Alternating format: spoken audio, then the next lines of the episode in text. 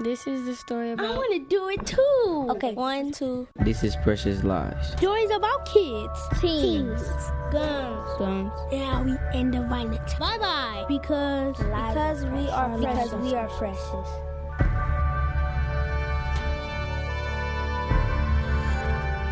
This is Precious Lives. Over a year ago on Precious Lives, we featured 22 year old Carlton DeWint.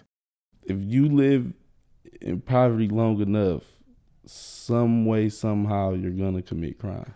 Neighborhood fights and shootings eventually culminated in the death of Carlton's close friend, Lil Ray. Ray died in an alley next to an orchard tended by Walnut Way Conservation Corp.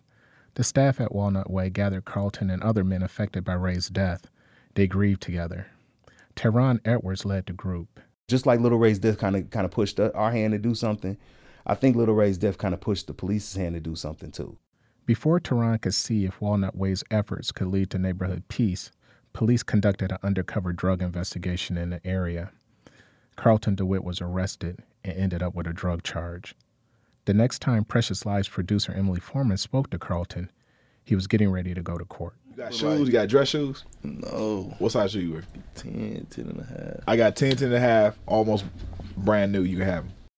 Carlton never heard his story on the radio. He just read the print version in the Milwaukee Journal Sentinel. I just remember like I'm in jail and uh, I was in there with a friend of mine. He just happened to be in there at the same time. We went to uh, high school together.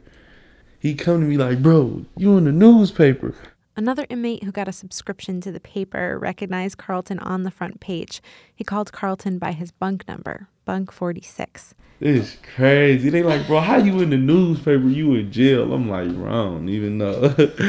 The headline read Walnut Way Peace Project aiming to stop violence by changing lives. Before Carlton went to jail, Walnut Way paid him a small stipend to interrupt violence. Guys in the corner respected him, and Carlton steered them towards support at Walnut Way. Now he's ambivalent about the impact he can make. Not to say that Walnut Way is a little voice, but their little voice isn't going to impact the whole problem from the gun violence to the police violence to the, the black on black crime, the domestic violence. Carlton was sentenced to 45 days in jail and two years probation. He says before he got involved with Walnut Way, he sold small amounts of marijuana. He'd been doing it since he was 14. Gotta feed myself, clothe myself, help mom pay bills. His past caught up with him. Only only thing I'm I'm really mad is I'm I was made a felon out of the whole deal. I mean, my probation time, I'm almost done with it. He has six months left of his probation. Carlton's been out for a while. He now lives with his mom near 14th and Burleigh. If you like, oh, I got a new house, I'm moving on 14th and Burleigh. People like, whoa. When Carlton first got out of jail, he went into hibernation mode. I think I like moved in the attic or something.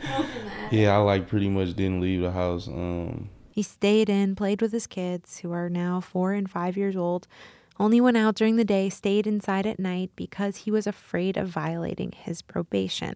the probation is what gets you, cause it's it's like a trap. It's meant to trap you, and uh, that's what I let it do to me. um, He violated probation twice.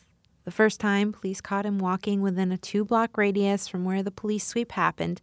He can't be within five blocks.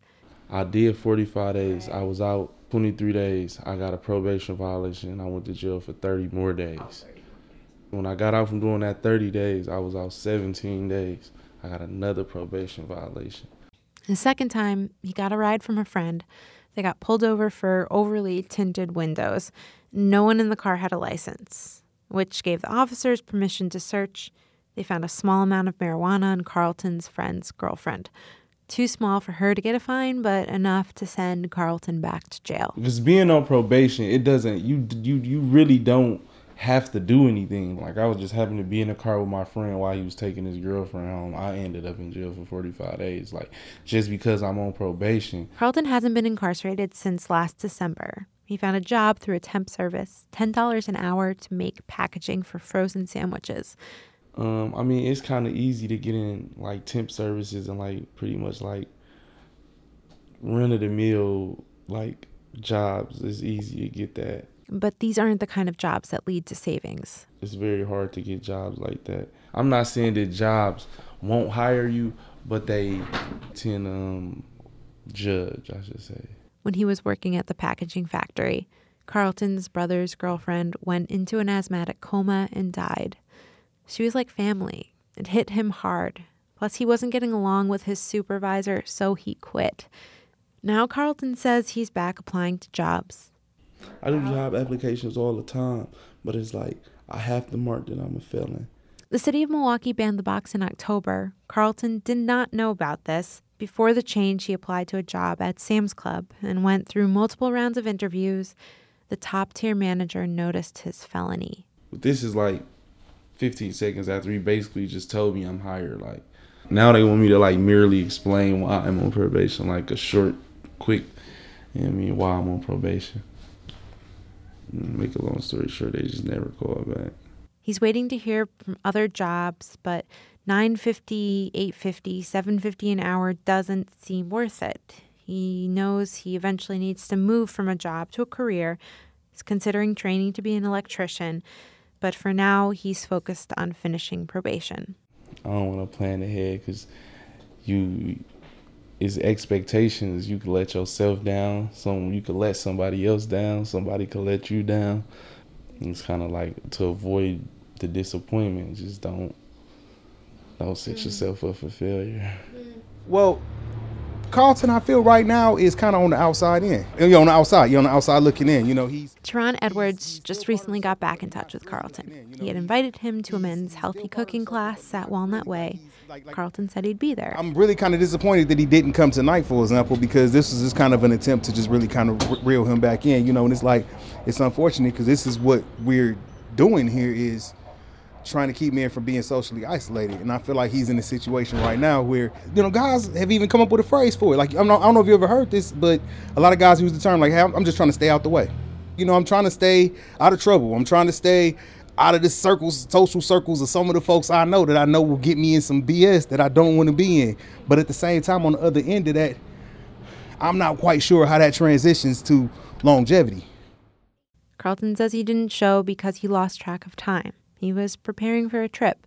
His kids live with their mom, who just moved to Stevens Point, two hours north of Milwaukee. Um, she already had a lot of other stuff going on, and then we weren't getting along either. That didn't help it. He's debating moving there too. I ain't used to not being around my kids, so that's what's kind of pushing me to leave. leaving his Milwaukee support system, family, and Walnut Way. Meanwhile, violence is still part of his life. So, how many people have you known that have gotten shot since 2014? Since after after Little Ray? Shot, I would have at least five. I'm thinking seven, maybe eight. For example, Carlton's friend, Sylville Smith, was shot and killed by a police officer in Sherman Park this summer. We grew up in the same neighborhood. We went to the same middle school. Um, but see, it seems so like it seems so nonchalant. Like I'm so nonchalant to the fact because I'm used to it. Like I'm normal to the violence. But you can't be a bad person in a bad predicament. People wonder why people walk around like angry like why is there so much violence and why is it like look at the like look at what's going on. Carlton says he only gets mad when the Packers lose, and he still doesn't quite get why his story is newspaper worthy when his story is so common. Like how you're interested in the interviews and the like what's going on. Like I don't see how it interests you. To me, it's just like I don't see how it's a big story or a mystery. Like to me, it's just like is this normal Milwaukee life? Like I'm not the only one. Precious Lives is produced by 371 Productions in association with WUWM, WNOV, the Milwaukee Journal Sentinel, and the Wisconsin Center for Investigative Journalism. We're supported by the Isabel and Alfred Bader Fund and the Greater Milwaukee Foundation. Music by Kiran V.